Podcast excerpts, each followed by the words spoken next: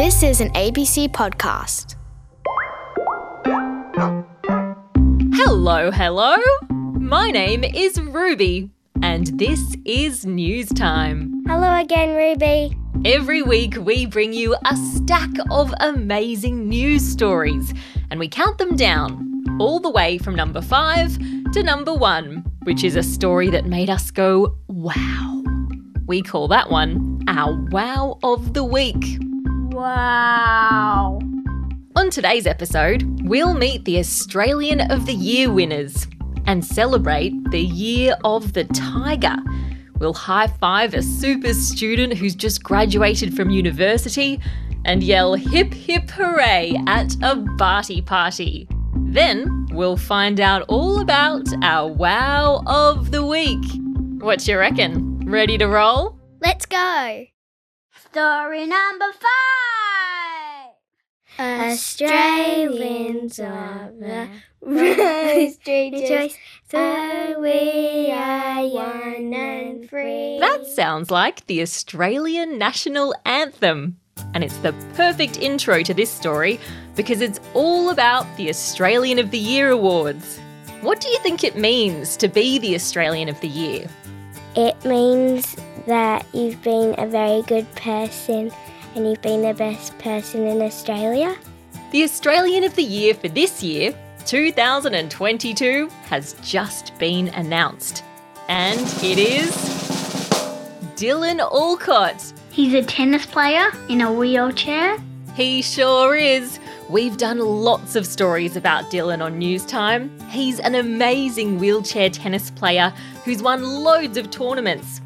But Dylan didn't win Australian of the Year just for his tennis playing. He also won because he's always speaking up for people with disability. In fact, Dylan is the first person with a visible disability to ever win Australian of the Year. Good job, Dylan. Dylan, I'm proud of you. There were other award winners too. Val Dempsey, everyone calls her Auntie Val. She won Senior Australian of the Year for her volunteer work with the St John's Ambulance.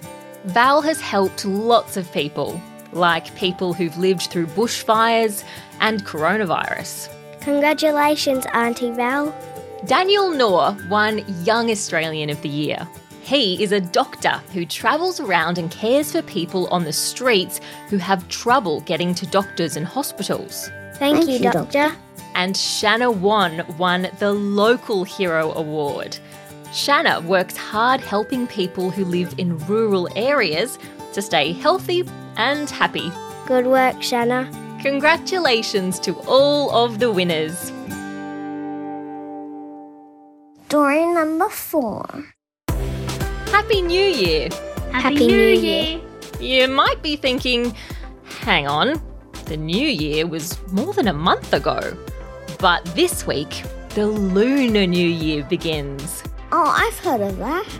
The lunar year follows the movement of the moon, and right now, the first new moon of 2022 is high in the sky. Lunar New Year is celebrated in lots of places around the world, including China, Japan, Singapore, Indonesia, Vietnam, Korea, and right here in Australia. It's a big celebration with lots of yummy food and time spent with family and community. Well, some people throw parties and some people put up lanterns. There's always fireworks. That's right. During Lunar New Year celebrations, there's lots of the colour red around, and big loud noises like gongs and fireworks. That's because there's a Chinese legend that says the colour red and loud noises scare away a make believe monster called Nian. In Chinese culture, every lunar year is represented by a different animal. Last year was the year of the ox, and now it's time for the year of the tiger. Tigers are known for being enthusiastic, hardworking, brave, and confident. stripy, dangerous, wild, big. That too. Gung Hei Fat Choi. Happy Lunar New Year. Story number I have a question for you. Do you know why we have universities? Yes, it's where you go after you finished big school. University is where people from high school go to study jobs. Yeah, not everyone goes to university, but if you do, it's a place that you learn. It takes most people a few years to finish university. It is a lot of work. Practice makes perfect. My brother's also in university. Nice one. Rachel High was at university too. She's just finished. She graduated with a degree in arts, drama, and screen studies. And she might be the first person with Down syndrome ever to graduate from university in Australia. Good job. Down syndrome is a condition that some people are born with. Everyone with Down syndrome is unique, with different things they're good at and other things they find harder. But one thing people with Down syndrome have in common is that they can find it difficult to learn. Rachel says university was tough. She was nervous at first, but eventually she made some good friends and university became lots of fun. Congratulations on your graduation. Story number two. Quiet, please. And she's done it. Game, set, match for Ashley Barty. It's the Barty party. It's the Barty party. Yeah. Ash is a Ngarigo woman and the current number one women's tennis player in the world. She's just won a Grand Slam, and it was extra special because it was in her home country, the Australian Open. You're a star, Ash Barty. Ash was the first Aussie woman to win the Australian Open in 44 years. She got a huge trophy presented to her by her hero, Evonne Goolagong Cawley.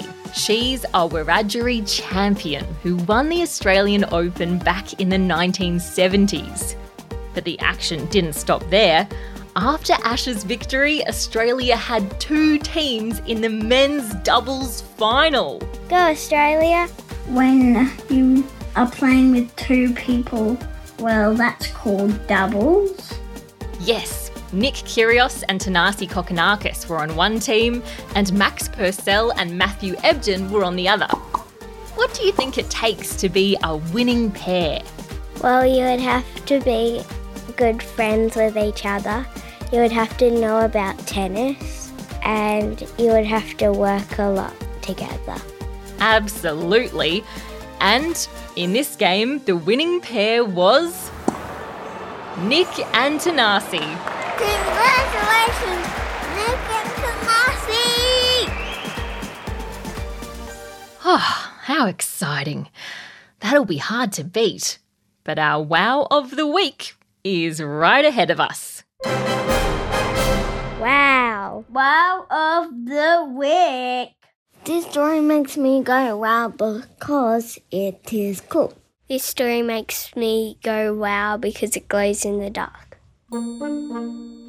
Check out this totally cute tiny toadlet. It's orange, it has black eyes, it has a weird looking tail, it has weird legs, it looks all shiny, it's got bumps. and it's a newly discovered species. It was found in Brazil and it's part of the pumpkin toadlet family. They're called pumpkin toadlets because they're orange, like pumpkins, and they're much tinier than regular toads, only about the size of a thumbnail. I want to see it. Okay, but don't get too close and definitely no touching.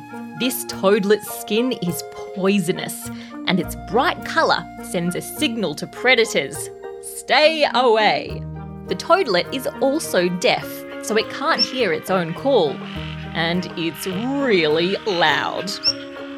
But because it's so poisonous, it doesn't really need to worry about keeping quiet. And want to know the coolest thing about this toadlet? It glows in the dark. When creatures light up in the water, it's called bioluminescence. And that only happens when the water's disturbed. That's true.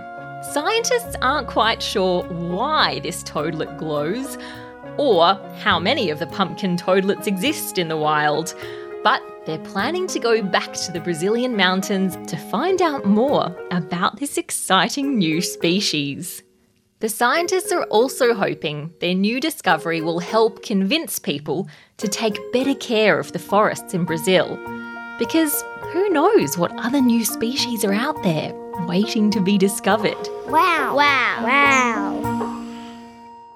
And that's it. That's the end of the show, my friends. Thank you, Ruby. Have a crack at the quiz. It's in the show notes. And I'll chat to you again next week. Bye. See you later. Or, as they say in the language Mandarin, Jen. News Time is an ABC Kids Listen podcast. For other awesome podcasts to play, music to move to, and stories and soundtracks for sleep, download the ABC Kids Listen app. It's free from your App Store.